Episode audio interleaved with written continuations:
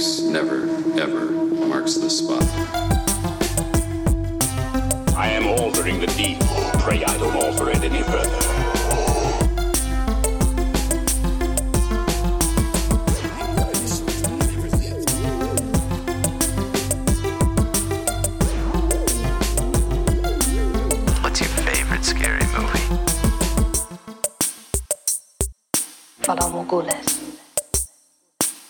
Most of the intelligence community doesn't believe he exists. The ones that do call him the Winter Soldier. I'm Batman. Dracarys. Hello, everyone, and welcome to this week's episode of the Top Five Report, the podcast that can assure you both, both of its, its hosts are not Skrulls. My name is Drew. I'll be your host for the evening. Along with me, as always, is my brother, Peter. Here. How, how's it going, man? Not much. I was trying to think of like, oh, but surprise twist, we're actually Super Skrulls or something like that. But uh, no, honestly, nothing's been going on with me. How about you? Um, I am completely consumed by the Olympics. Oh, nice. That's awesome. I've been watching. I actually really enjoy watching the Olympics. I always have. I'm more of a uh, Winter Olympics person, but there's a lot of like stuff surrounding this grouping of Olympics that um, has been just completely fascinating me. So I've been uh, really heavily watching it. Um, and like enough that we've gotten into fights in the house, like, what are we watching? And I'm like, well, I'm watching the Olympics. Nice. No, so. I, I'm I'm kind of like uh casually pretty interested in the Winter Olympics too, just because I like skiing and snowboarding and hockey and stuff. The Summer Olympics I rarely watch at all, though. Um, I know people get very heated on like which Olympics they prefer, but yeah, I'm with you. I definitely prefer the winter, right. But it is what it is. Yeah.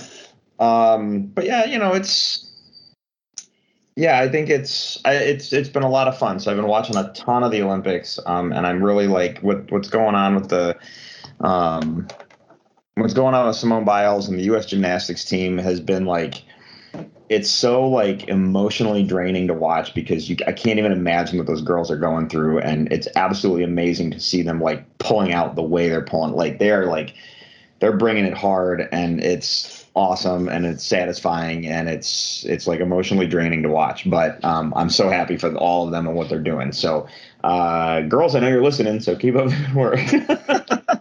I was gonna ask, um is there any sports that like this year that you've become consumed in that you just didn't expect, or is that kind of uh gymnastics that uh uh gymnastics is probably that itch. I, I don't normally get sucked into gymnastics uh come the Olympics, but um this year I've been really kind of like kind of sucked into that, and um I used to do swim team back in the day, so like I've always kind of watched the swimming stuff, but um watching Katie Ledecky get her gold for the fifteen hundred meter uh freestyle was awesome.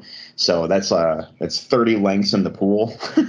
Yeah, it's, that's that's a lot of that's a lot of uh That's a lot of time in the water, and to get gold for a race like that is just that was that was a lot of fun to watch too. So, um, but yeah, that's awesome.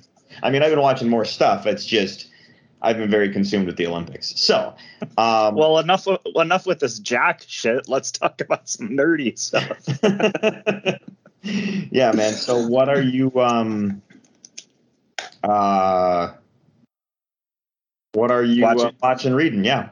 Yeah, yeah. Um, so I've only watched like two things. Um, one of the big things that I'm excited to say is I finally watched Black Widow. Um, and ah, yes, it was awesome. Like I thought it was, it was just really, it was just a really cool, um, I guess, origin story that we never got. It was that in-depth origin story for Black Widow that we never got in any of the other movies. And um, that that's what I loved about it. But I loved that it wasn't a it wasn't your your typical superhero origin where they go back to the beginning and they tell everything in linear order. I liked how they did most of it in flashbacks. And, uh, you know, while they were telling her backstory, there was also tons of present day action going on and stuff. So it didn't get like boring in the way that a lot of uh, origin stories can. Um, so I thought that was awesome. Um, otherwise, I just thought the last like huge battle sequence was just so badass. And this is like, like a movie. Uh, on the I I don't know what to call it, like the red, the floating red room, if you will, or the it was basically yeah, but, like the evil Triskelion building.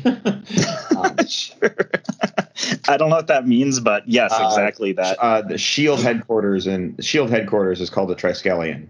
Um, that's the oh, name. There we go. That's, okay, that's the name of the building, and you and Captain America: Winter Soldier, they destroyed it. Um, okay, so yeah, anyway. yeah. Right. Well, that's that's actually exactly what it was uh, reminding me of. Um, but yeah, no, no, that whole like battle sequence was awesome, and it was just it's kind of cool because this is a movie that went from. I feel like three quarters of it, like the action's pretty spectacular, but it's also like really grounded. And uh, by the time they get to that, you know, that just last, I can't even say fight scene. It's like multiple fight scenes and crazy action sequences and stuff. It's just like really over the top, but it doesn't, um, it's not like, uh, it doesn't go too far from what the movie had already been going with. It's just like they take all the action up to the next level, and it's just really visually awesome. Like some of the there's some parts of the fight scene where it's like um, Black Widow and Taskmaster like jumping off of pieces of debris that are falling to the ground and stuff while they're like basically free fall skydiving, whatever you want to call yeah. it. Like certain parts of that fight scene felt like it was from an anime or something because it was just so over the top and so larger than life, and I just thought it was but in the best Marvel awesome. way but in the best Marvel way it's so incredibly believable, right? Yeah, yeah, it, and that that's that's what I love is like it all technically could happen, but still it was just amazing, and uh, it was just really fun to watch. Um, since I mentioned Taskmaster, I kind of have the same mistake that I think or the same complaint that I think everybody else has is just I wish they would have done more with that character. Um, I feel like maybe they still can, but um, yeah, it's just I kind of wish they did. I wish that it was closer to the cat Taskmaster that we had in the comics, and I think that the um, how how uh, they talk in the movie about like she can mimic your fight moves and stuff. I really don't think that they they really. showed that too well in the movie. Like they talked about it, but I kind of wish they would have shown that um because they I think there's some cover it, they didn't cover it the way they would they did in the comic books kind of thing.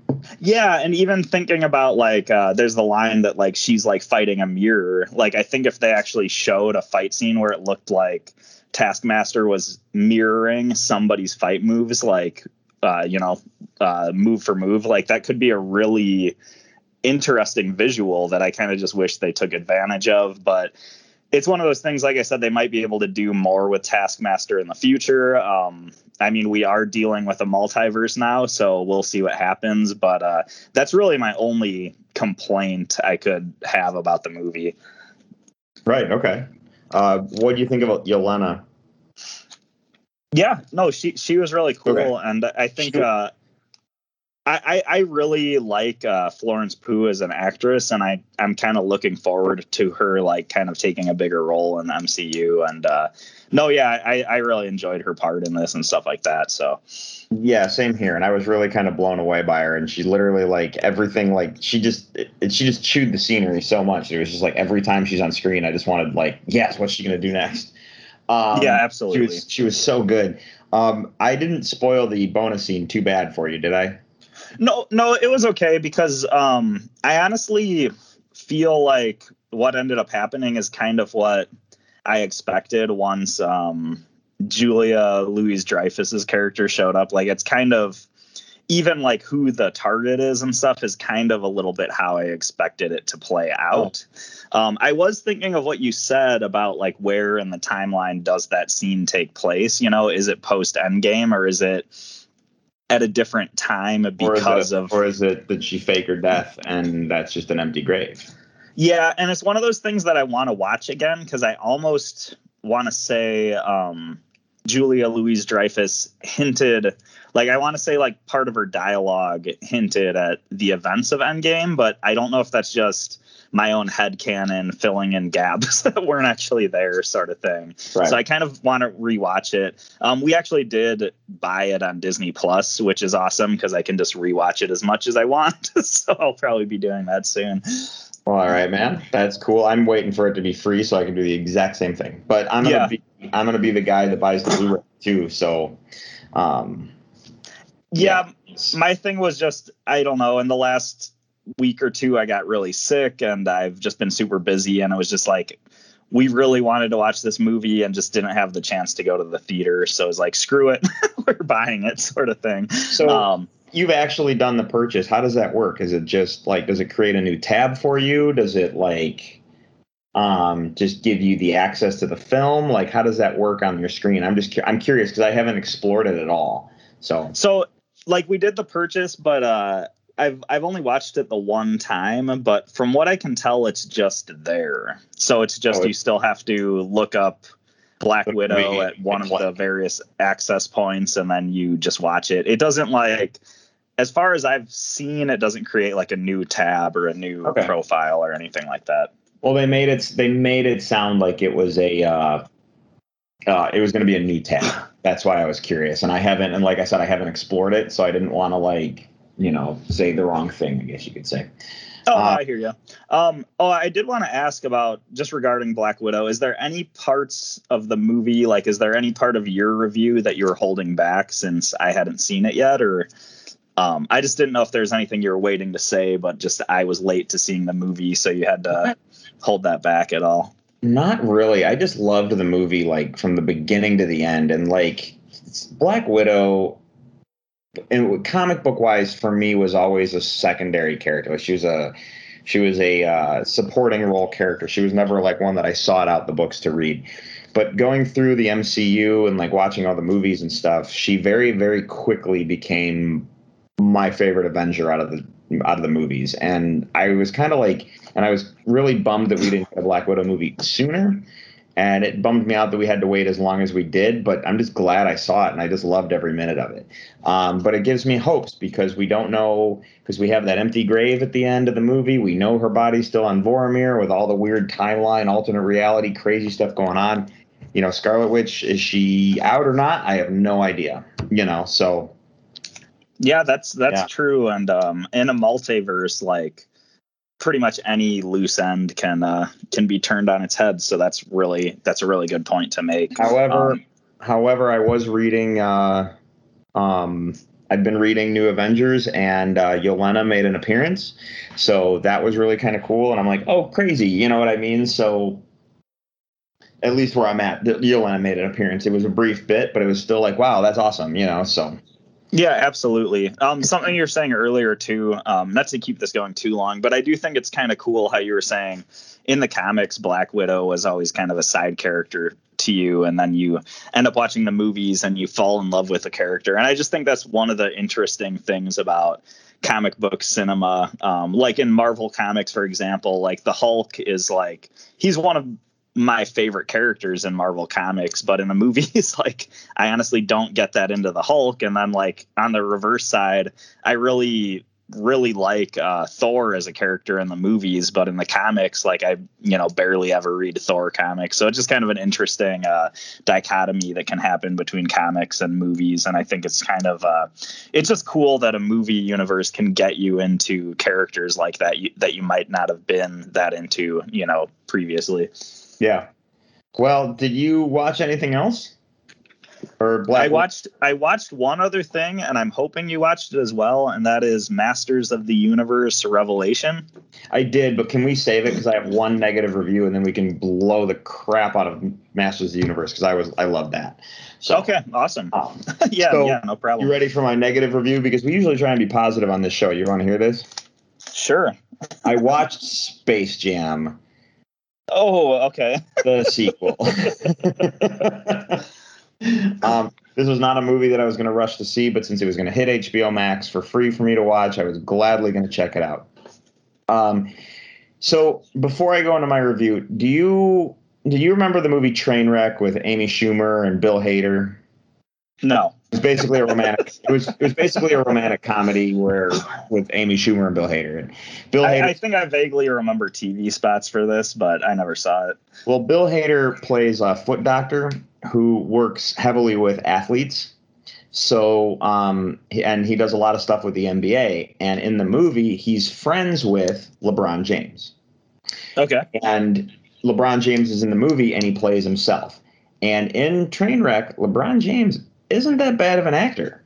I remember watching that movie going, huh, I kind of didn't expect that. He's actually kind of good. It's not bad. You know, we're not we're not talking Oscars, but for a romantic comedy, you're looking for a guy to hold his own, and he did pretty well. Flash forward to Space Jam.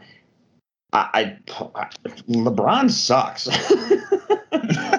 Holy cow, man. Like, it is so bad. And like, the main villain is played by Don Cheadle, and I thought to myself, Don Cheadle's amazing. We're talking Academy Award-winning, Emmy-nominated. Um, Don Cheadle is fantastic. He's War Machine. I can't wait for this. Don Cheadle was even bad in this movie, and and I don't know if it was the execution of the movie, the story. Is it LeBron's fault? I can't tell. Um, Well, so when you mentioned LeBron, my brain first went to like, well, yeah, he was, um, he was, he.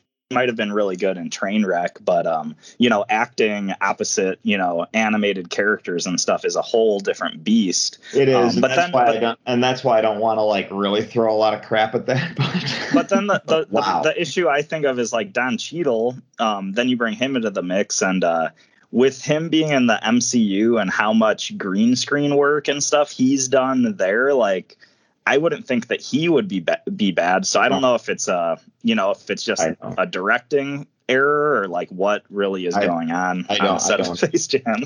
um, I will say this though, the um, I'm going to spoil a chunk of the movie. Um, That's fine. So basically, I'm going to spoil the movie. It doesn't matter. Um, so essentially, like the first movie is, it's called Space Jam because the aliens and guys they have to play basketball against are from outer space.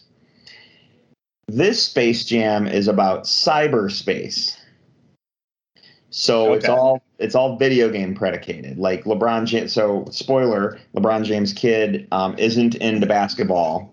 He's more into video games. And LeBron isn't liking the fact that his kid doesn't like playing basketball. And his kid is making his own video game, like legit developing a video game, which happens to be a basketball. Like, do you remember the old sc- remember the old game uh, N B A Jam? Oh, yeah, yeah. Yeah, so his video game is very similar to, like, an N B A Jam style thing with, like, special power-ups and, like, style points and all this, like, arcadey kind of a basketball game. And um, LeBron's like, yeah, okay, it's cool, whatever, but basketball is more important and all that stuff. And the kid wants to go to this E three game developers summer camp as opposed to basketball camp.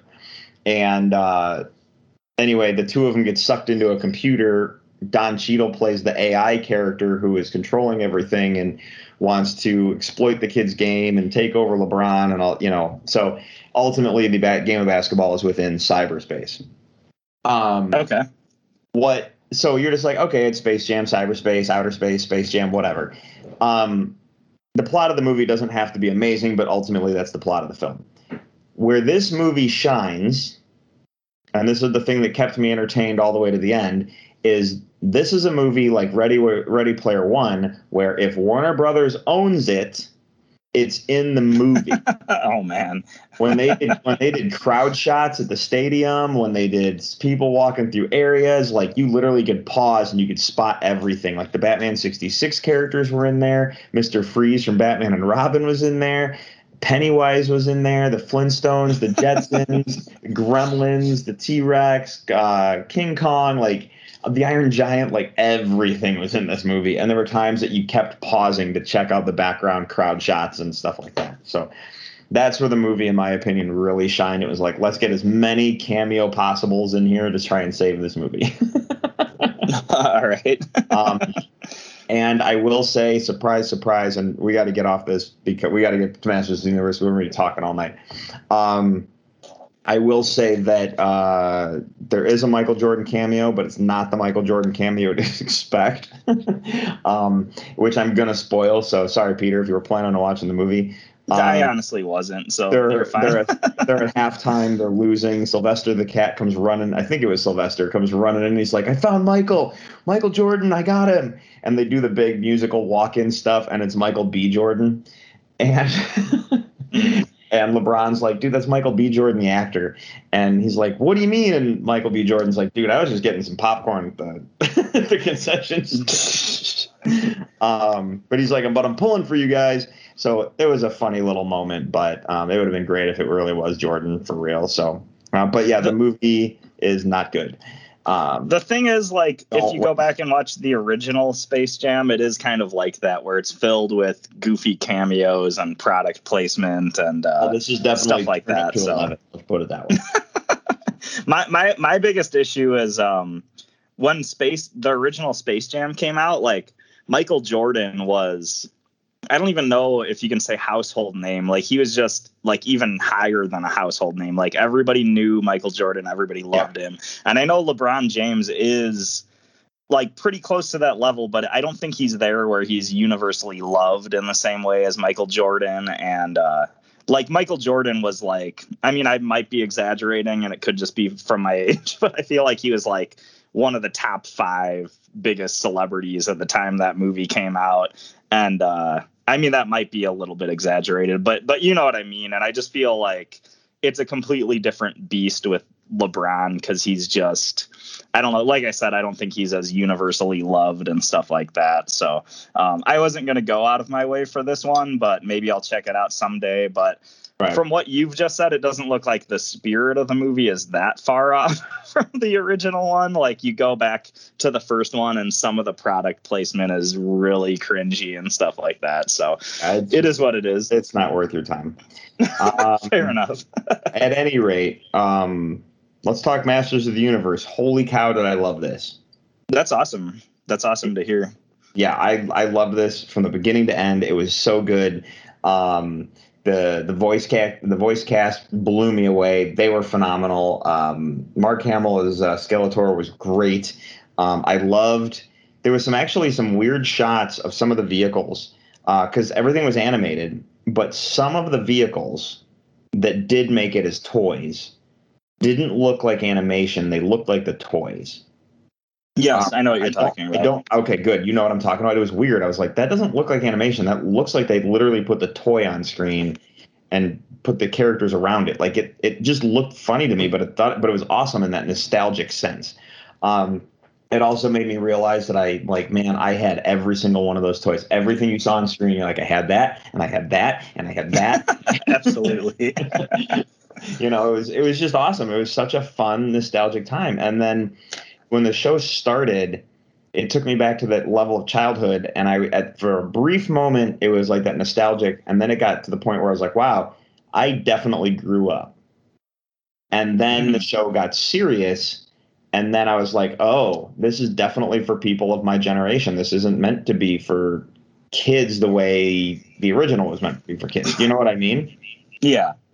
And then, uh, so then there was that, but then, um, yeah, sorry, I'm drawing a brief blank because I'm. Kind of, I feel like I'm just too excited to talk. So why don't you give me a quick uh, take on your part? So, yeah, it's it's hard to know where where to begin with this one. Um, overall, I enjoyed the show a lot too. Like, I thought it was a really fun watch. Um, it's only five episodes, so it's like you can watch it in two and a half hours. So I burned through five, it super five fast. Episodes for part one, and that that's Let's the thing. Clear.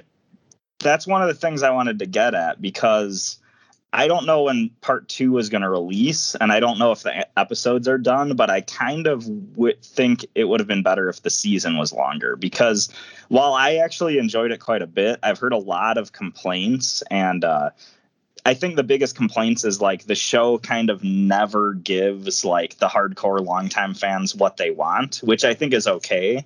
Um, but I think that that's where a lot of the backlash is coming, because everybody just wants to see He-Man kick some ass, and all in all, when it comes to like the real He-Man doing stuff you want to see him do, there's like a very short amount of time that you actually get to see that in the show.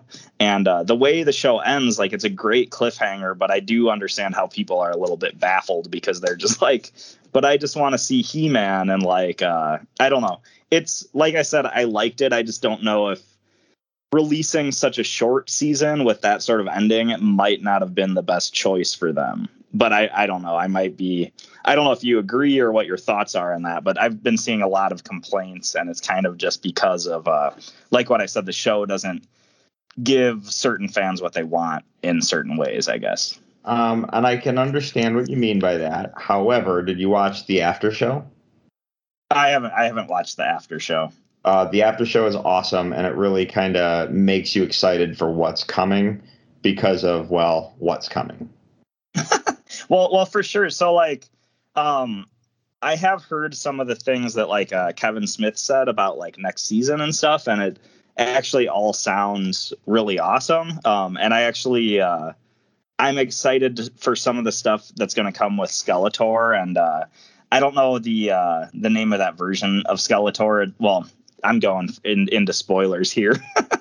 But at the, the end of the season, um, what you're presented with, with kind of like the la- last shot, I thought looked really badass, and I'm kind of really excited to see how that plays out. Yeah. Um, yeah, it's it's one of those things where I just uh, it's an interesting thing. I'm just I guess I'm hoping that the people who are complaining now stick around for the second season when they're pleasantly surprised. And uh, yeah, it gives you a lot of stuff to be excited about, right, is all that I'm saying, I guess. All right. But um, uh, other than that, I can say, like, I did enjoy the uh, the world building was awesome. The animation was awesome. Like like I said, I, I did enjoy this for the most part. I just think it's kind of seeing the rea- like fan reaction to the show has been pretty interesting for me. And uh, I'm not somebody who's like a hardcore Masters of the Universe fan. So I've kind of been watching it a bit as an outsider. And the only reason I'm not is kind of just because of my age. You know, I was very, very young when uh, He-Man was airing. So, yeah, I don't know. Yeah. No, I hear you. Anyway, look, the show was great. I'm looking for more. Hopefully they make the season long. Maybe part two will be longer episodes. I don't know. I don't. We don't know if there was a time crunch. We have to get this out kind of situation. I really don't. Um, but it it was. I really liked it all the way through. It was great. So, um, and I understand. You know, we wanted maybe a little bit more He-Man, but it made me realize that some of the characters growing up that I wasn't necessarily into are a lot more badass than I thought they were. You know? So, yeah, no, I, I hear you. Um, I just feel like I feel like a lot of it was natural progression of the story too. Like, if you're going to tell this story and you're going to come back, how do you do this the most smart way possible? You know, um, and I do feel like it was very naturally put together, and it was very intelligently put together. So, like, very careful hands were working on it. That's how I feel, like, regardless of me liking or disliking a direction they took with certain things, I do feel it was very, very carefully handled. So, yeah, absolutely. Um, did you ever watch the uh, two thousand three uh, Masters of the Universe show, the animated series? Yeah, I saw about five minutes of that. Oh, did did you not like it? Or it's yeah, I did of... not like it. I was more of a, what is this? And really? Because because yeah. I, I, I actually watched um, a decent amount of that, and I thought that was really awesome. That um, was the that was the in space one, right? If you will, the one that it was more in space, like when he had the ponytail and the weird pants. Um, or am I thinking I of a different iteration of He-Man? You, I'm not sure. I have to look that up. As from what I remember of it, it was very straightforward, like the same He-Man you know and love, just done with like a little bit more modern animation. Um, yeah, now I'm actually really curious. I don't remember uh, pants and a ponytail, but uh, all right. Yeah, I don't know. I think I've got to research that a little bit more um, for maybe next week or something like that. Right. Well, Masters of the Universe was great. I can't wait for more. Um, I do. I do hope that they bring She-Ra into the mix. That is something I am looking forward to, um, just because it, originally He-Man and She-Ra were two separate shows and they did crossovers on occasion. But if yeah. you're going to do Masters of the Universe, I really feel like open up the door, open up the floodgates, get them all in there, do the whole thing all at once. I think it'd be amazing. So, yeah, absolutely. And um, like Netflix has done um, I mean, they've already done a She-Ra show, so they could easily cross over. I would, I would let's, think. Let's be um, real. Let's be real, not like this. Um, and and if you know what I'm talking, if you don't know what I'm talking about, go check out that She-Ra show, and you'll see what I'm talking about. Okay. Nothing against nothing well, against Amy Carrero, who does the voice of She-Ra, because she's awesome. But um, so the, the show the show is like a is like a younger version of She-Ra, right? Yeah, it's a weird. It's also a really weird animation style. You might like the animation because of the artwork, but when you go, when you walk in expecting She-Ra and you're not getting the She-Ra that you're thinking you're getting, it it's very jarring. So, Well, could they could they do a crossover with Masters of the Universe with that She-Ra, but set in like ten years in the future or something? And then maybe they could change the animation style and stuff like that. If they change the animation style? Probably. Okay.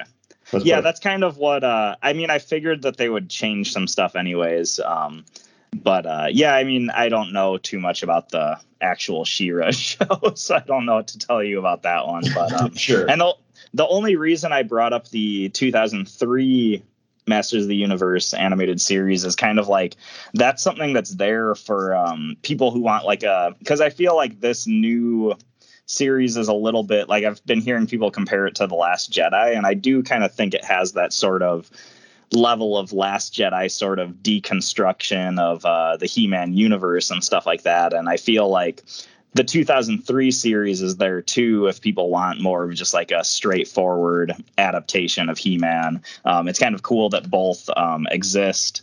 And uh, like I said, I actually really enjoyed the two thousand three version of He-Man. Um, I'm not sure, like I'm looking up pictures of it right now and I'm not seeing pants or ponytails. So I'm actually going to do a little more research to figure out which version you you watched, Drew, because, uh, yeah, I, was I wasn't expecting that. So I'm actually really curious now. All righty. Well, Um, how about this? We've talked a lot already. Let's get to this, shall we? Absolutely. I'm looking at our time counter. I'm like, holy cow, we've talked a lot. Um, couple quick ones real quick. Um, we'll cover and we'll get through them fast. Uh, Hawkeye finally has a uh, premiere date. It'll be November twenty-fourth. So uh, Thanksgiving weekend, it looks like. Um, and it'll that'll be a Wednesday, so I, so I believe I'd have to look at the calendar, but if it's going to start on a Wednesday, that's like Black Wednesday, I think. Um, so that's awesome. We'll watch that right as we go into our uh, Thanksgiving weekend. We'll have some great uh, Hawkeye stuff to talk about. Um, yeah, absolutely. So, and I just think that's cool that we got a premiere date because of the Black Widow connection to Hawkeye. Um, there is a live-action Pokemon series in development at Netflix. Um... I really don't, I'm not surprised by this news, but at the same time, I'm also like, I'm surprised it hasn't happened sooner. I really am. Um, especially with, especially like Detective Pikachu might not have been the best movie, but I'm just surprised it hasn't happened sooner. Um, So so I'm not a big Pokemon fan. I've honestly heard nothing but like glowing reviews about Detective Pikachu, but a lot of the people that I've talked to about it are really big Pokemon fans, and they're just super happy that like they've represented Pokemon like in the way that they should be represented, sort of thing. Um, okay. The uh, the Netflix live action Pokemon series is pretty exciting, but I'm a little bit weary of it too, just from some of the stuff I've heard about the live action uh, Avatar: The Last Airbender series that they're doing, because I've heard they're just changing up stuff like way too much from like a really beloved sort of series. And I just hope they don't uh, change up the Pokemon stuff too much. But like I said, I'm honestly not a big po- Pokemon fan. So I mean, I mean, I could take it or leave it, but uh, yeah, it's very interesting. And I'll be look, I, I mostly am just looking forward to seeing what the live action Pokemon designs look like, you know? Right. Well, um, I should have structured this a little bit better, because I literally was looking through the news and went, oops, I meant to put this with the Hawkeye news because Hawkeye's got the release date. So back to Hawkeye real quick. uh, Vincent D'Onofrio, who played Wilson Fisk in the uh, I, um, Daredevil television show on Netflix, or the Daredevil Netflix series, um, is rumored to be reappearing, uh, to re coming back to play uh, Wilson Fisk in uh, the Hawkeye series. Um This does not surprise me, and I'm willing to bet it's probably more than a rumor if it's hitting the internet like this, only because we already know that Charlie Cox for Daredevil from that series is going to be in Spider-Man. Um, so I just thought I'd point that out. Like, that's kind of cool, but um, bring that up. I don't know if you have anything to add to that or not, but yeah, I mean, it's it's definitely really cool. Um, it's just more in-universe connectivity, which we're all ex- excited about, but um I mean the good good news is this wasn't surprising to me at all, so I think that's just it's kind of just cool to, you know, that just goes to show you that Marvel's handling things right, and uh stuff like this isn't a big shocker. It's just, oh yeah, that's of course he would be making a, a, an appearance if they're going to have Kingpin in there, you know, that sort of right. thing. Well, in the world of Marvel, let's talk about a rumor that we have to um, dispel. Um, there is a internet theory that has a link from WandaVision to uh, Loki, like really heavily linked in terms of like certain powers and abilities manifesting at certain times, if you will. Okay. Uh, so someone has noticed that uh, if with Loki's season one finale, the theory has started to take the internet by storm. If you start the finale of the Tom Hiddleston Loki show at the exact same time as the WandaVision finale, something a bit amazing happens right at the very moment Elizabeth Olsen begins to absorb her chaos magic back from Catherine Hahn and officially transforms back to the Scarlet Witch. Kang mentions that the mul- at that very moment, at the same time code, Kang mentions that the multiverse has started to split open. And then Scarlet Witch will, and then the next time you see Scarlet Witch will appear in Doctor Strange in the Multiverse of Madness. Basically, the showrunners of said shows have basically come out and said that it is a mere coincidence and that and that was not done on purpose. So in your own headcanon, if you want, you can take that for what you will. I just thought it was interesting. I started reading about the theory. I was like, ooh, that's crazy. And then I saw this article. I was like, oh, hey, direct quote from the guy saying it's not a thing. So. Well, I laugh just because I know in the M C U there's so many little details between movies and uh, little things that, I mean, I've seen like TikToks and stuff where people are pointing out like these different like, oh, there's a picture frame with this character and, you know, this movie that, you know, you don't find out till like three movies later. And there's a lot of crazy, intricate details in the M C U. So I honestly was going to say, I believe it, you know, like I believe that this right. is true, that it was actually planned. But apparently, you know, the showrunners are shutting it down. But I laughed when you brought this up because I was just thinking, who's the person who figured that out? I know.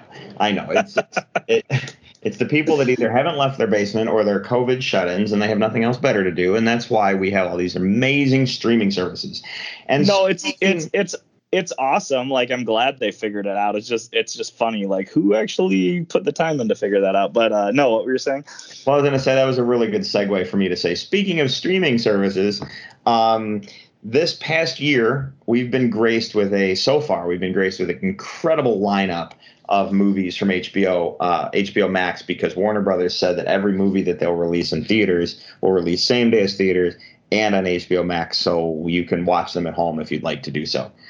Um, H B O Max, speaking of which, um, we're real close to the launch of Suicide Squad, um, which is getting incredible, incredible reviews from all the important uh, critics. And when I say important critics, I don't mean normal film critics who don't have any clue what they're talking about when it comes to comic book movies. I'm talking about critics like I G N and Comic Book Resources and stuff like that, like the people who like – They're nice. Giant comic book fans watching into this movie, expecting something, apparently getting what they're expecting and raving about it. So like the, those glowing, those reviews are coming in and it's making me excited to watch it because we're That's real, awesome. Like a week or two out. Anyway, uh, speaking of H B O, for the year of twenty twenty-two, it won't be the full slate for Warner Brothers, but Warner Brothers will release ten films straight to streaming in twenty twenty-two. So that doesn't sound like it'll be theater either. It'll be straight to streaming. Um, and the article, if you if you look up the article and read it, basically, ultimately they're saying that Warner Brothers is realizing that some movies are going to make giant bank at the box office and some movies are not. So let's take the movies that are not going to make that giant bank and give them straight to streaming where we can build a viewership with uh, subscribing customers and stuff like that, where you're still getting money out of it. Um, and use kind of like the Netflix model. And then you take your big tentpole films, throw them in the theater and make the millions and millions of dollars that they're meant to be made. So I just think that's awesome. So it's ten films. There's no list yet, but they said ten films will be straight to streaming. So that's uh yeah, that's really interesting. That's a cool strategy they have going there, and uh, it'll just be cool to see which films are actually gonna gonna be on the streaming service. Now, in terms of Warner Brothers and the D C universe, I got two stories that I thought you'd like to hear. Uh, one of them is a direct quote from uh, David Goyer, who he's uh, he's one of the screenwriters that worked on Man of Steel. He yeah. worked on the Dark Knight trilogy. He worked with um, Snyder a little bit on certain things. So David Goyer is a name that we've known for a while. He also helped. He also wrote the Blade series, the Blade movies. I don't know about the new one, but definitely the other ones, the older ones. He had a some things to say about why D C had, was not able to get their movies up to the same level that Marvel has. Uh, and this is a really interesting quote, and it's something that we have been saying for a very long time. So this is coming from someone who's worked directly with said I P. Um, he said, "I think one of the issues that Marvel's had consistent leadership for the last fifteen years or more, where D C hasn't, there have been all of these changes in um, in terms of who's running D C. It's fundamentally very hard. It's hard to make any headway when leadership is changing. One of the other things that's made Marvel incredibly successful is all of their adaptations are true to the source material. Ant-Man feels like Ant-Man. The Hulk feels like Hulk. They don't try to change things up. I would say try try to hew closer to what the original content. So it's having consistent universe, having consistent leadership, and staying true to the source material." Yeah. Yeah. And that's I mean, the thing. I can't I, argue about that at all. I read that and I'm like, we've been talking about that on this show for three years now, that you literally, um, you literally don't like consistency. We want consistency. We want you to get it right. We watch a comic book movie, and if you get one thing wrong, we're all, all of us comic book fans are screaming, you had one job, you know? Yeah. Like, get it right. Pay attention. You have source material written for you. It's there as a guide. Marvel's using it very heavily. You know, sometimes they'll veer off and do their own thing for a little bit, but they always get right back on track because they're trying to do something just a slightly different, and they veer you back where they're supposed to be. Um, but you know, it's their consistency. Um, so, Peter, here's the other one, and I think you'll like this. Remember we were talking about the Black Superman project for H B O? Yes. H B O Max? Okay. And there was some uh, people talking about how it was supposed to be uh, Val Zod, Kal-El's foster brother from Earth two. And then they were saying it's actually going to be Kal-El, and it's going to be a whole reimagining of Superman, but done with an African-American actor. Mm-hmm. Okay. So – this is official. Michael B. Jordan is developing Black Superman project for H B O Max. Michael B. Jordan is re- reportedly working on a Black Superman project for H B O Max. The film or television series, which they haven't officially said yet, would center on D C Comics character Val Zod, Kal-El's foster brother, a fellow Kryptonian from Earth two. Yeah. So there we go. So where I was hoping that was the case, that's the case. Where... before they were all saying the wrong thing. Like, everyone was reporting that it's going to be Kal-El. Like, this is that. You got to read farther in. So we're getting actual confirmation. Um, reading further into the article, it looks like Michael B. Jordan is interested in playing the character, but he's not one hundred percent certain that he will. Okay. Yeah, that's so, that's really interesting. I didn't know about that part. I thought it was, like, for sure confirmed that he was going to be playing him. But uh, no, this is exciting. Um, I mean, we've talked about like the idea of Michael B. Jordan playing insert comic book character here is like an overplayed sort of internet meme. But uh, no, I think this is really exciting. And I'm kind of uh, glad that they're going with Val Zod, because we still, I mean, do we know for sure if Henry Cavill is ever coming back as Superman? And I think uh, there's just going to be a lot of a lot less confuse confusion from uh, the fans and uh, stuff like that. So, yeah, yeah you, it's, if, it just sounds cool overall. If you're going to do the Flashpoint universe, if you're going to do the Flash film coming out with Affleck in it as Batman, no matter what you do with the D C multiverse, whatever you're planning on doing with the multiverse, you have Ben Affleck Batman in the movie, who is from the Snyderverse, right? Yeah. If you're a sta- if you have an established ver- Snyderverse, and then you have your Robert Pattinson Batman, who you've already declared is on Earth two, and you're not ready to commit to giving any news on a Man of Steel two, but the possibility is there, so you would want Henry Cavill to play Kal-El in Man of Steel two. You don't go and do another project and confuse the fans. You say, hey, this is the Superman from Earth two, because we're creating this Earth two universe over here, and we'll have it with Robert Pattinson and Michael B. Jordan. It'll be awesome. Mm-hmm. And the fans won't be confused. And then we're all going to go see all these movies anyway. And then at the end of Flashpoint, we're all going to be wowed when it's a big crossover and we get everything we wanted anyway. So that's kind of how I look at it. You know what I mean?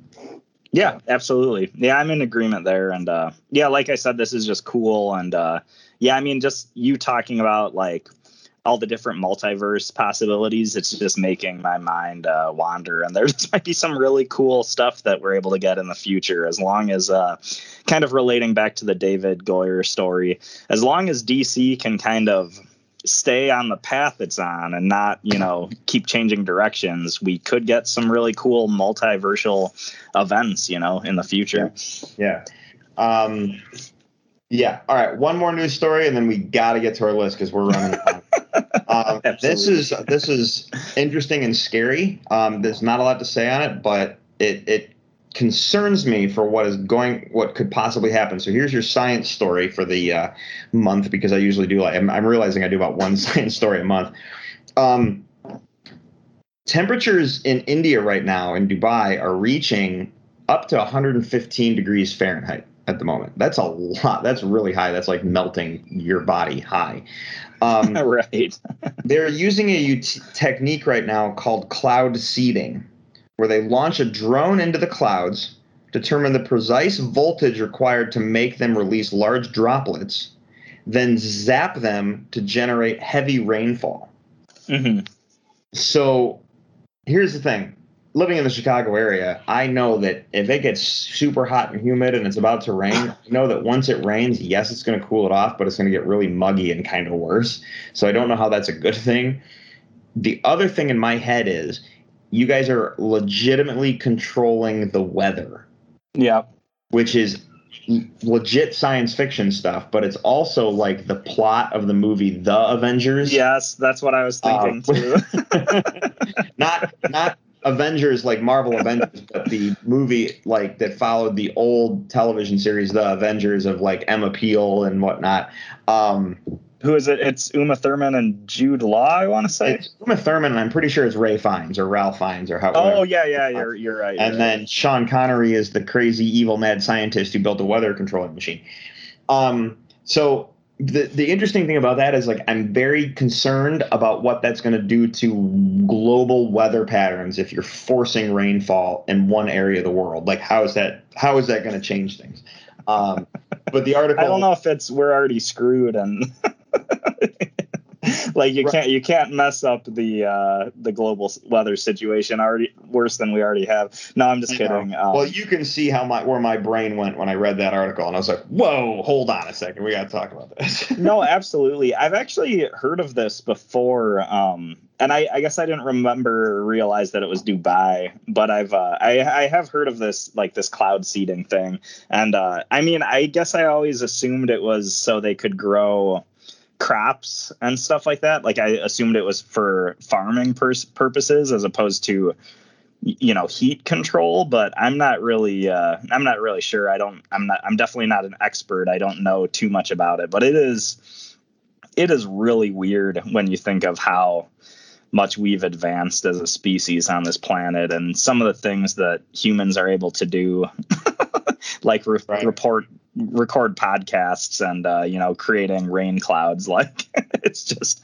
really bizarre. So I don't really know what to say about this one. It is really weird and pretty creepy when you start to think of the ins and outs of it for sure. Yeah, I hear you. Well, I'm, I think it's time we talked to Liz, but I just had to bring that up, man. It's just, it creeped me out. And I was like, we need to talk about this. Absolutely. All right, man. You ready to talk to Liz for the night? Yeah, let's go for it. Perfect. All right, dude. Well, uh, Ryan, it is list time, so do me a favor and roll the thing.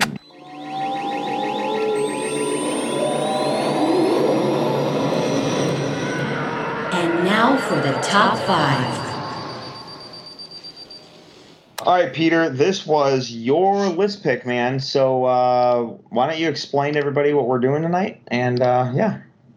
Yeah, it's not really uh, for no particular reason necessarily. I just thought it would be fun to talk about our favorite uh, superhero sidekicks from comics and pop culture, um, et cetera, et cetera. And uh, it's I just kind of thought it'd be fun to go into the comic book realm of things. We've been doing a lot of movie-based uh, podcasts lately and stuff like that. So, um, yeah, not too much, uh, not really too much that inspired it other than that. I just thought it'd be a fun conversation that we haven't had yet. So, yeah. All right. Well, um, and I agree. Um, I didn't find this list hard, to be honest. Um, but it did make me realize I was going through the list. I'm like, wow, we really haven't talked about the side gigs. Um, like just in a True. general sense, we haven't really talked about them. And then I realized that we have, um, uh, there are more D C sidekicks than there are Marvel. Yeah, that um, is true. Which kind of blew my mind a little, like, oh, look at that. So, yeah, I think I do think that sidekicks might just be like a really big sort of like golden age comics trope. You know, a lot of the superhero comics go back to like the really early golden age of comics with, um, you, you know, like early, early forties, late thirties. And, you know, that's where they had a lot of sidekicks. And then some of these Marvel characters that were developed, you know, a decade or two later, it's, you know, sidekicks just weren't in vogue, I guess. And, uh, yeah, it's just uh, it's just an interesting thing to think about. But um, no, it is it is a good point. Like most of my list is D C. So there's that. But uh, yeah. One, two. Interesting. All right. I got two D C, two Marvel, one independent. And then I have two honorable mentions. I have two honorable mentions as well. Nice. All right. So um, I guess I got to go first, don't I? Yeah. my So my first honorable mention is going to make you laugh. And uh, it's because now I'm not a big fan of this series, but when you think about the character, you're like, yep, that's you, how could you not? Um, and that's Woodstock, as in Snoopy and Woodstock. Okay, nice. I don't Does know Woodstock was... fit into the superhero role, or is that why it's an honorable mention? Well, it's it's it's an honorable mention because it doesn't really fit into the superhero universe, and I don't know if he would have made my top five, but I was like, you have to mention Woodstock, man. I'm like, yeah. I'm going to have to bring this up because it's, one, it's funny, and two, like, why wouldn't you? You know what I mean? Like, he's one of the original sidekicks, so... He, he is he is a comic sidekick, you know. He right. uh, he is at least in the same medium. So yeah, that's uh yeah, that's really funny. Uh, I didn't even think of that, but I just tried to stick really hardcore to the superhero aspect. But uh, no, that's really funny. um, but yeah, man. All right, so what's your first honorable mention? Okay, so both of my honorable mentions feel kind of like cheats, but technically they're not, and that's why they're honor- honorable mentions. But my first one is actually an anime character, which you probably didn't see coming, but I chose uh, Deku, Deku, also known as Izuku Midoriya from My Hero Academia. And the reason why he feels like a cheat is because I don't really think he's a sidekick. Like, he's the main character of the series, and the series is about kids in school learning to be superheroes. It's really similar to a Sky High sort of situation. Oh, gotcha. The thing is, though, he...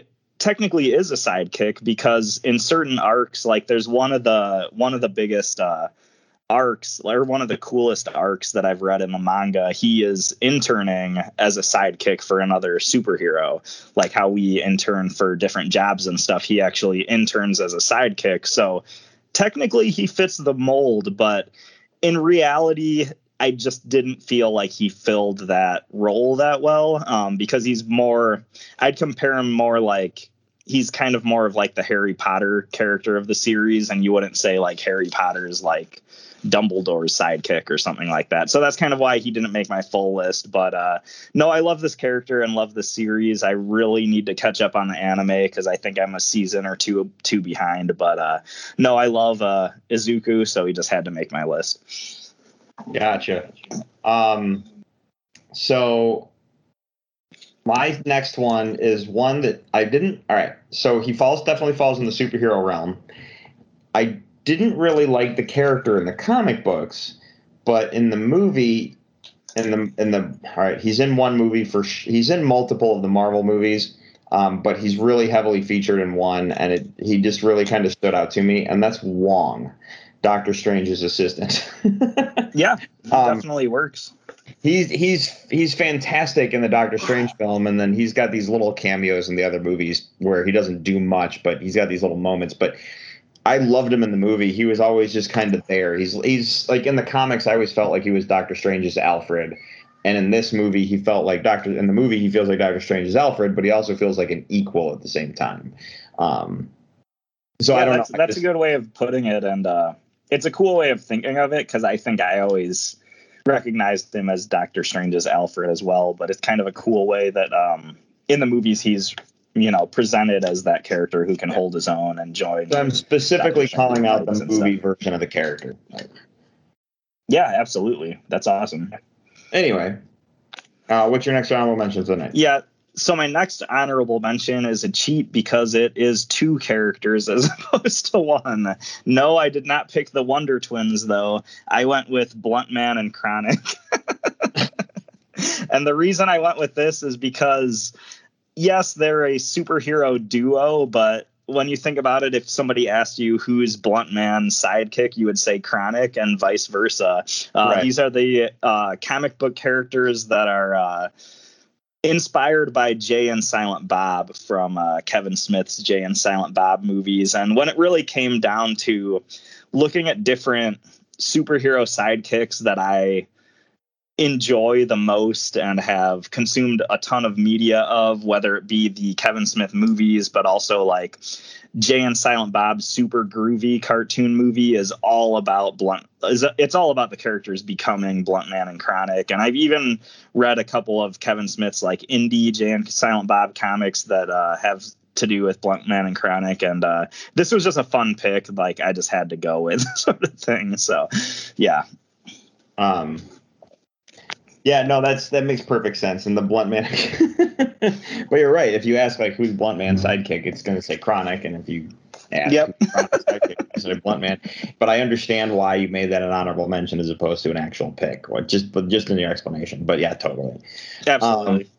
Um, and I didn't even, and honestly, in the terms of the superhero stuff, I didn't even think about those two when I was trying to figure out my list. So, um, all right, man. So my first pick for the night is Falcon. Um, and that would be, uh, you know, Falcon as in Falcon the Winter Soldier, or, you know, Anthony Mackie, or however you want to, however you want to word that, but Falcon. Um, and this is another one where the movie version, like, you know, excites me more than the comic book version. Um, don't get me wrong. I like the comic book version. So when he pops up in the comics and does stuff with Captain America, I'm always down, but Anthony Mackie hit the hit, you know, he really knew what he was doing and took that for a ride, and it's awesome. Um, but pairing him up, making Captain America and Falcon are such a great um, hero sidekick duo. Um, they complement each other really well. Um, when you watch like Winter Soldier, for example, they uh, they really know how to like roll off each other. They understand each other's, like, even though they fought in two completely different wars, it's that a level of understanding between the two of them, and it's it's just kind of a golden like friendship. Um, and no matter what happens in the series, like when you move into Civil War and stuff, they got each other back straight through it, you know? And I love that line when he's like, you know, people who end up shooting at you tend to start shooting at me too. You know what I mean? It's like, are you sure you want to do this? You know, like the way they play off each other, and like Captain America's like, I need, I, we need some assistance. And Falcon's like, I know a guy, and he brings in Ant-Man, you know what I mean? Like mm-hmm. they just, they have these great moments, and it's awesome when he original officially like explains to him his like wings, and he's like, well, I thought, he's like, I never said I was a pilot, you know, and you get to see the Falcon wings at the same time. But when they're like, I'm not, I don't know if I could ask you to do this, he's like, Captain America needs my help. You know what I mean? Like Falcon's there. Um, so that's why I brought him up. So Falcon's my pick for the night.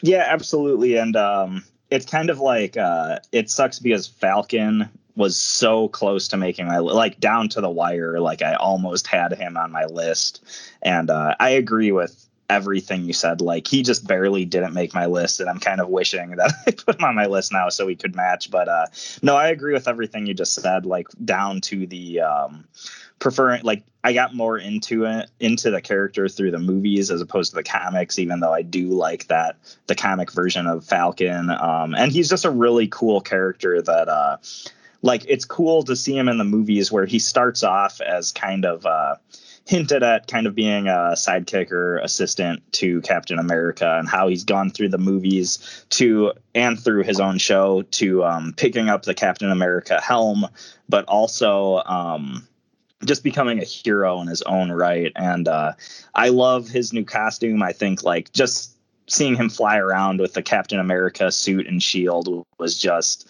so cool. So no, this is a great pick. And this literally was like, like a couple hours before we recorded, he was on my list. So I kind of feel bad that he's not it anymore, but uh, yeah, great pick for sure. All right. So what's your first pick of the night?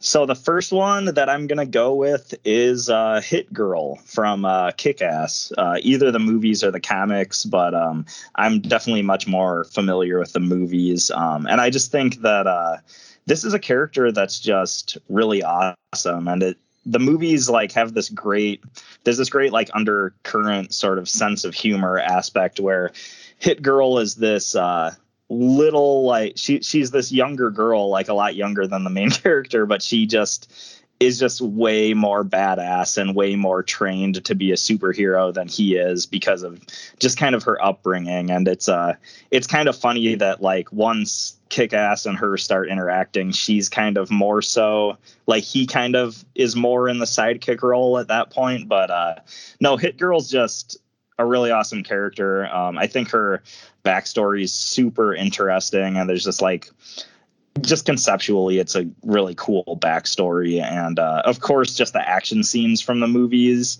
um, from the Kick-Ass movies, are just so, so great.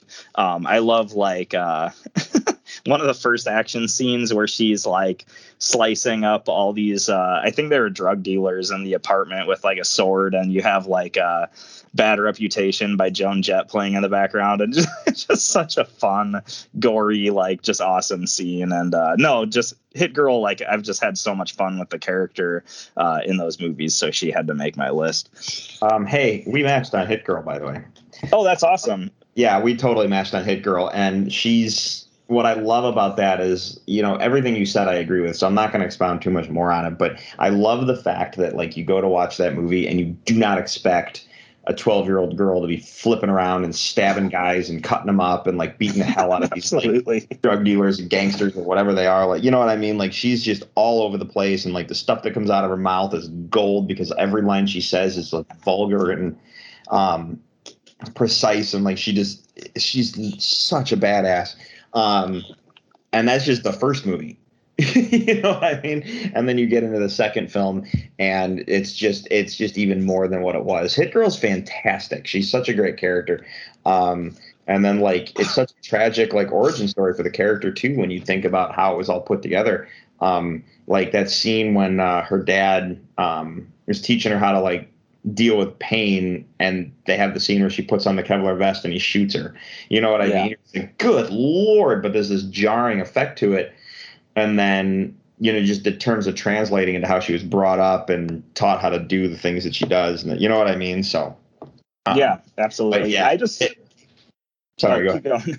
no, no go ahead. You're just making me want to watch uh, actually both Kick-Ass movies really bad. Like, I just really want to watch them now. Um, because even the second one, I know it kind of got bad reviews, but I even kind of liked uh, the second one really focused a lot on Hit Girl's struggles to fit in and just feel normal, you know, with uh, the kids she's going to school with and stuff. And I thought that was kind of a cool way to um, build on the character that we got in the first movie. So, yeah. Um, yeah. All right, man. Well, this kind of throws it back to you because we matched. So, yeah. And this is where I'm like struggling to know who to talk about next because I feel like we might start matching. Um, but I'm just going to go with. I honestly uh, think we will match on one more and that's it. I really. Okay. Don't. But okay. That, that's that's my that's my prediction anyway. That's um, fair. I, I think we might match on like two or three more. Um, but either way, I'm gonna go with this one next. I'm gonna go with uh, Damian Wayne, uh, that version of uh, Robin, um, the son of Batman and uh, Talia al Ghul. Um, I just think there's a like I said before last week when I pitched this list is. you could technically have a list that is nothing but Robin. Like, that would be really yeah. easy, easy to do. Um, and uh, narrowing down which Robins you're going to pick definitely was a struggle this week. But uh, when it comes to Damian Wayne, the reason he made my list, even though he's kind of a he's kind of a huge pain in the ass, and uh, he can kind of be a little jerk and stuff, but at the same time, I just kind of love that he's like this cocky little like. He's he's like this cocky little shit, but he also, like, I don't know, he's he's got this, uh, he's got the moves to back it up sort of thing. Like, I like his sort of uh, ninja-esque upbringing, and uh, just thinking of, especially, I've mostly experienced Damian in the uh, D C animated movies, but um, I've just had so much fun watching the different movies that he's made an appearance in, like uh, The Son of Batman, especially. Like, that movie kind of focuses on Damian in a lot of ways, so that one was just really fun. But uh, no, I think it's it's one of those things, like, I know people who don't like this character, but most of the time I've experienced him showing up, he's actually been a really fun character to watch or read about. So yeah, um, I don't, Drew, I'm sure you have more to say on Damian, but uh, I just think he's a really fun character overall. Damian's awesome. And what I'm going to say, what I want to say about him is that when he first arrived on scene, there was like this weird split in the community where like, everyone's like, God, I hate Damian. And then there's some people like, I really like Damian. Um, he is, Uh, if you don't know who the character is, he is the actual son of Batman. So Batman had a love affair with Talia al Ghul, who's the daughter of Ra's al Ghul. Talia disappeared and um, kept herself hidden for eleven years, not telling Bruce Wayne that he had this son. And then she shows up on his doorstep one day saying, this is your son. Um, you need to train him. And yeah. without, you know, basically without saying, uh, I've already trained him in the ways of the League of Assassins. Uh, so he's already an experienced killer, but you need to teach him what it's like to be human and teach him what it's like to be you, because he eventually will be the next Ra's al Ghul, and he needs that grounded, um, that grounded sense that you have, if you will. Um, it's so funny to dr- the idea of dropping a kid off at Batman's doorstep and treat him, right. teach him to be grounded, right? teach I know. him to be normal. Well, it's funny. It's it's interesting that you take that idea, because pr- like years prior to them, right, D C tackling a story like this, they wrote a book called Kingdom Come, where um, at the end of the book, you find out that Superman and Wonder Woman are having a child together, and they, they she's pregnant, but they ask Bruce Wayne if he'll raise the child. And when he asks why, they're like, because we can teach him how to use his powers and do all the good that we do, but we can't teach him to be human the way you do. And it's the idea that you have the Trinity, that D C Holy Trinity, Batman, Superman, and Wonder Woman, raising a child together, and the potential of what that character could become. So now we're going to take this character who's like crazily trained by one of the most elite assassin units in the world, and we're going to drop him on Batman's doorstep and say, you need to train him because you're better than us. You know what I mean? um, and Damian is incredibly cocky and arrogant, and he's such a little shit. But at the same time, Batman's going to train him and teach him right, and it's going to be amazing. And um, he has these moments where they're just incredible. Like, Damian is awesome. Um, I know people don't like him, so it's kind of a give or take kind of thing. But Damian's fantastic. Um, and yes, there are times that he drives me insane too, but at the same time, like, ah, it's Damian, it's fine. We'll see. Let's see how this plays out, you know? So, um, yeah, I think that's part of the fun of him as a character, though. I guess there's uh, for me to like a character, I don't necessarily have to, they don't necessarily have to be somebody I would like in real life. I just like the, his sort of bombastic personality that he brings to things. You know what I mean? So, I mean, if I knew Damian Wayne in real life, I probably wouldn't be able to stand him at all. So I definitely understand where people are coming from, but reading a comic about him, like, I definitely think he's a really fun character. Yeah, he is. And um, I really like reading the Damian Wayne stuff. So um, I highly recommend everyone to check it out, it's just because of how arrogant and cocky he can be, because he, he still makes me laugh, even though I'm just like, man, Damian, I can't believe you, you know. All right. You throwing it back to me? Yep. All right. Um, I'm going with Bucky Barnes for my number for my next pick, uh, or the Winter Soldier. This almost didn't make my list because I prefer him more as the Winter Soldier over Bucky Barnes. Um, but he's one of the original. He is really one of the original sidekicks that existed in comic books. Um, and he had this point. She, he got to a point where Marvel actually didn't know what to do with the character anymore. So they stopped writing him. And then it was referred to in dialogue that he died, but he didn't have a death issue. And it wasn't until Ed Brubaker came onto the scene that he wanted to resurrect the character. So he pitched to Marvel this idea he had because Bucky never actually had a death. So he's like, well, that means Bucky's probably still alive, so let's bring him back. And that's how they created the Winter Soldier. Um, like I said, I prefer Bucky as the Winter Soldier, but because he's one of the originals, um, I had to I had to include him because the Winter Soldier has become one of my favorite Marvel characters as a whole. Um, and I'm not talking just in the movies, but in the comic book level as well. He's become one of my absolute favorites. Um, and Ed Brubaker's run of the Winter of Captain America, where they reintroduce Bucky and do the whole Winter Soldiers thing, it's fantastic. Um, I can't, there's nothing I can say bad about that. They do, the movie does things a little differently.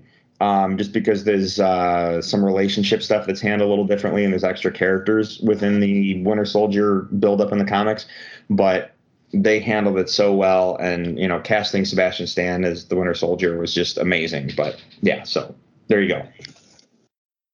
Yeah, that's uh, no, that's awesome. Uh, Bucky almost made my list as well. Like he was on my short list, and he's definitely one of my favorite Uh, M C U characters. I haven't really gotten super into him in the comics, but I haven't read a ton of uh, Captain America like specific story arcs and stuff like that. But uh, no, he's definitely really awesome. Almost made my list, so uh, definitely a good choice. Yeah. Well, what's your next pick then?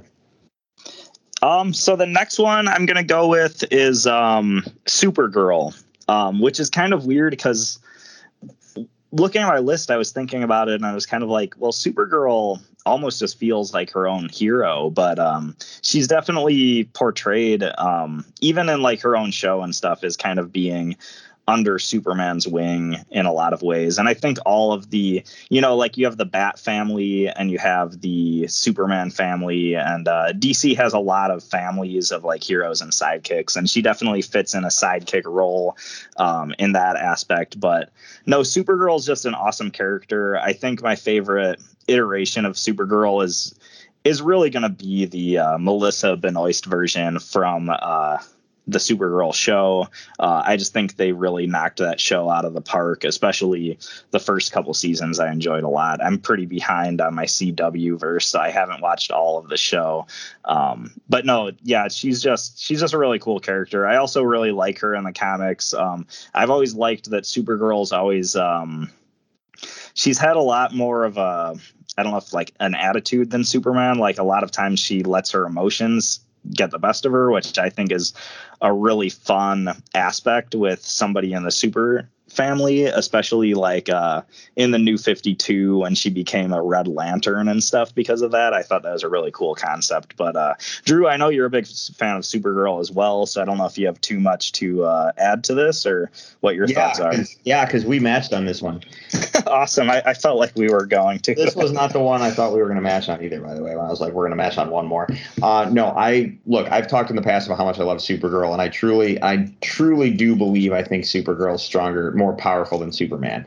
And it's literally because of the amount of radiation she would have gathered traveling to Earth because the, her rocket was knocked off trajectory. So different systems, different suns, that kind of stuff. Um, and when she finally gets to Earth, unlike Kal-El, her cousin, he's grown up learning how to control his powers and adapt and all that stuff. And hers are incredibly unchecked. And she has to continue growing up. She has to adapt to this new environment. She has to understand how to control her powers and doesn't know how to control her powers. And um, I just that just adds to things. And then you think about the attitude like that you mentioned and stuff. Um It just makes it even crazier. So when you think about it that way, I have, I've always had this idea that Supergirl is more powerful than Superman. Um, but it's weird to think of her as a sidekick because she really is her own hero. But when you read Supergirl, like the comic, it's very clear she's still a sidekick to Superman. Um, yeah, it's it's funny because it's uh and it's it's it is one of those things that she started as just a Superman sidekick, and she really has grown into her own superhero entity in a lot of ways. Like it's just it's just funny thinking about the show, which is kind of probably the last version of Supergirl that I've really consumed and enjoyed. She just feels like she's just her own hero. Like she's not a sidekick at all. That's why, like, looking back on my list, I was like, oh, it's kind of weird that Supergirl's on there. You know what I mean? Right. Um, yeah, I totally agree. But I think it's fantastic. I do believe, I do agree with you that I think the best iteration is the Melissa Benoist Supergirl on C W. Um, in terms of my viewing of that show, I literally just have to watch the final season. Um, it's, oh, sitting, awesome. It's sitting on my D V R. I just need to watch it. Um, but that's where I'm at with it. Um, and I've, You know, it's and I've loved every minute of it. There's yes, there's some ups and downs, but they do such a good job of handling it. And Melissa Benoist does such a good job of playing the character. Um, but yeah, that's my favorite version of Supergirl. I do have some favorite versions in terms of like comic art, mm-hmm. uh, like Michael Turner's, for example. Um, his uh, I'd have to look up the because Jeff Loeb, after they did the run on Batman, Superman, Jeff Loeb wrote Supergirl for a little while, and the uh, the. First person, I'd have to look back, but the first person to do the art for them, I thought was like, I, I loved like their artwork for her as well. Um, but yeah, so Supergirl is my next pick for the night. So I actually get to throw this back to you to find out what your second to last pick is. Fun stuff. Um, okay, so my second to last pick is uh, the Dick Grace, Grayson version of Robin. And this is the version of Robin that pretty much everybody knows and loves. He's the original Robin. Um, and he went on to become Nightwing, um, as well as, you know, the leader of the Teen Titans, and uh, just an all around awesome character. He's an awesome leader as far as uh, comic books go. And um, it's hard to know where to even start, but just, uh, yeah, Dick Grayson. I've just always, like I said, it was hard to narrow down which Robins I wanted to go with, but I think it it really came down to enjoying him as Nightwing, like thinking that character is just really awesome, and kind of, um, I guess, like his legacy as a character has gone on to do like so many amazing things. So he just had to make my list. Um, Drew, I don't know if we matched on this one or if you have any thoughts on uh, Dick Grayson we did, specifically. We did but. match on this one, and this is the one I actually thought we were going to match on anyway. Oh, uh, nice. Okay. When I was, I honestly agree with you that I could have done this entire list thinking about doing nothing but Robins. I really could have. And yeah. um, I realized that if I'm going to, I can't just do all Robins, and I understand why you chose, and I totally understand why you chose Damian. Um, But the uh, the thing I was looking at was, if I'm going to choose a Robin, which Robin is it? And I really weighed my options really heavily. And it came down to the fact that my first iteration of Batman, my first introduction to Batman was nineteen was Batman sixty-six, the Adam West series. That's my first Robin, is Dick Grayson Robin. Um, when you think back to comic books in general, everyone's first Robin was Dick Grayson. When you think back to sidekicks, everyone's first time contact is Dick Grayson Robin. Dick Grayson yeah. Robin is the original sidekick, period. You wouldn't have sidekicks in comics at all if it wasn't for Dick Grayson.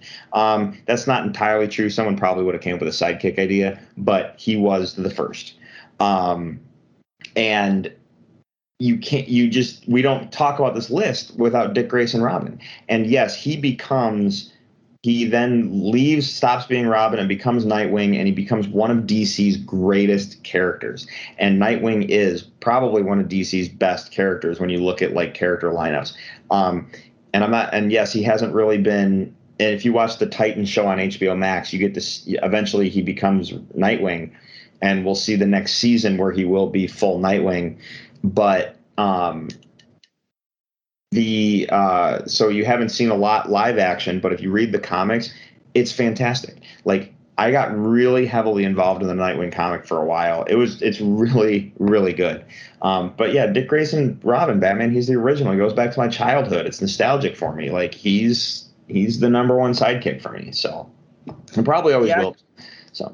Actually, those are some really good points too, especially when you bring in the history of the character and like. Like like you said, he's like the original sidekick, and like it's just really cool to see, because I, I think of uh, when I think of Dick Grayson, I almost immediately think of Nightwing before Robin, just because I'm just like, well, what's his current iteration, you know? And uh, it's just kind of cool to look back on it and realize, no, like in the history of comics, this is actually like a super important character, from him being the first big sidekick. And like you said, like even if you like if you didn't grow up on the sixties Batman show and you grew up on Batman the Animated Series, he's still going to be the first Robin, or probably the first sidekick that you end up knowing and loving. And even if you got into Batman or into comics through the the old Batman movies, like once you, you know, once you make it to Batman Forever, like he's the Robin that you're presented with. So, um, no, that's just a really cool point to make about how this is, this is everybody's first sidekick for the most part. So right. Yeah, that's awesome. All right. All right, man. Well, what's your final pick for the night, dude? Yeah, absolutely. Um, so Super my Bowl last pick. It? Yep. It's Superboy.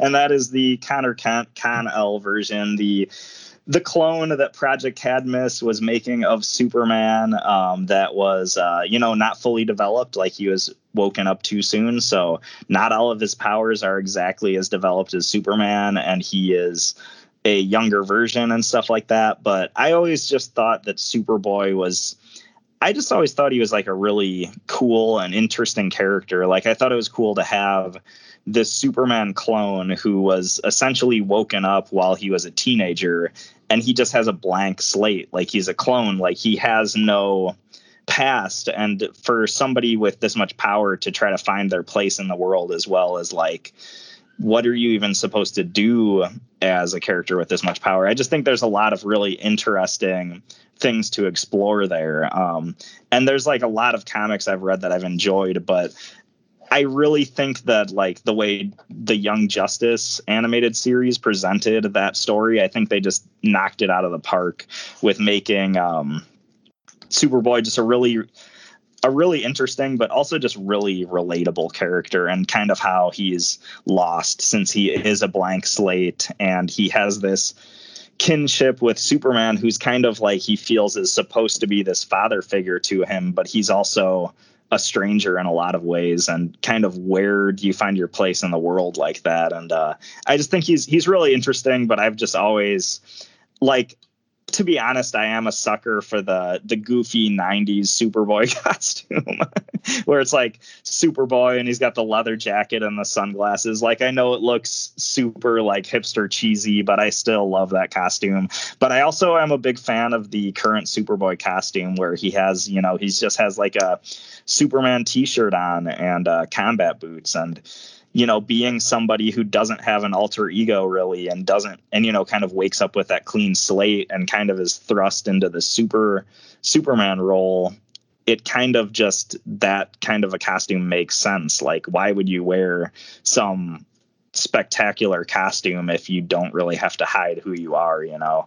Um, and then otherwise, like, I love the, uh, the reign of the super Superman, um, comic book storyline after the death of Superman, and you have Superboy and Steel and Cyborg and the Last Son of Krypton all trying to fill Superman's shoes. Like that's one of my favorite comic arcs of all time. So uh yeah, I just of course enjoyed the Superman aspects of that, but I've talked about this character a lot and I'm talking about him a lot right now, so I don't want to ramble on too long. But yeah, this was uh, my last pick. Um, And it's kind of cool because this is the one that I wanted to save for last, and I actually was able to do it this week.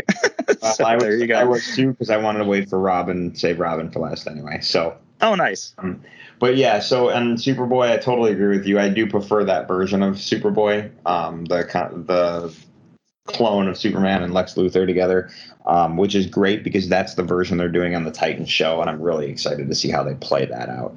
Um, Because I, I I liked him in the comics and stuff, so let's see where it goes. So I think the original Superboy comics were just about uh, Clark Kent when he was like a young boy. So that's like, I mean, and then I know there's a couple other versions, but I think that's kind of the main version that everybody kind of knows and loves is the uh, yeah. the, the clone, you know.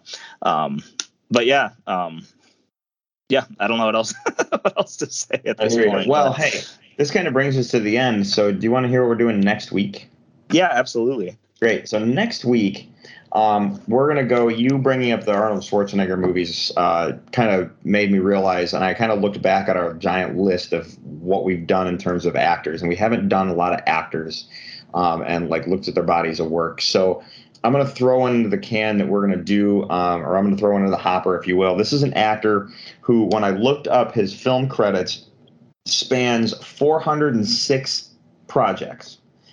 Um, so it's a massive, massive body of work, and he's more of a supporting role actor. So I expect our list to be all over the place, and I don't expect a lot. Of, I don't expect a lot of matching. So next week we're going to take a look at, and because he's a supporting role actor, I don't expect a lot of movies with him being like the lead, because he has been the lead a few times. But we're going to take a look at the uh, the career of Danny Trejo next week. Oh man. So what's funny is you were talking and there was different actors going through my head based on the description. And he was definitely one of the ones I was thinking of. And I was like, there's no way it's going to be Danny Trejo. But that uh, that's awesome. This is going to be really yeah. fun. So, and I'm curious, and because of the amount of movies he's been in, I'm going to give you a count to tell you which how many I've seen. I think. Oh, yeah. So like he's probably like, made some appearance. He's probably made some appearances that we don't even realize. But I know. No, he's. I'm excited to dig through his uh, movies. So he's he's a badass actor, and uh, no, yeah, this is just this is going to be a fun list. And he's in everything, so I don't expect a lot of matching next week. I mean, maybe at least one, because we might both pull out Con Air, for example. But we'll see what happens. Um, anyway, you gonna end for the night? What are you thinking? Yeah. Yeah. All right. Cool. I think, yeah, we're good to go. Well, everyone, do us all a favor. Check out our website, top five report dot com. There you'll find links to all of our social media, Twitter and Facebook, along with a link to our email, top five report dot com, top five report at gmail dot com. You can interact with the show there. Hit us up on our social media. Either way works. Um, we are on Google, iHeartRadio, Stitcher, Apple Podcasts. Uh, you can subscribe to us. If you do, you will not miss a single episode. Um, you can also leave us a review, which we love those five stars. Um, but we understand criticism because it helps us get better and it makes the words we say feel important. You can follow me personally on Twitter and Instagram at Drew three nine two seven. Uh, Peter. Uh, yeah, you can follow me on Twitter at Ninja Pierre. And that's where I'll be pitching my own version of He-Man with five hundred percent more pants and ponytails.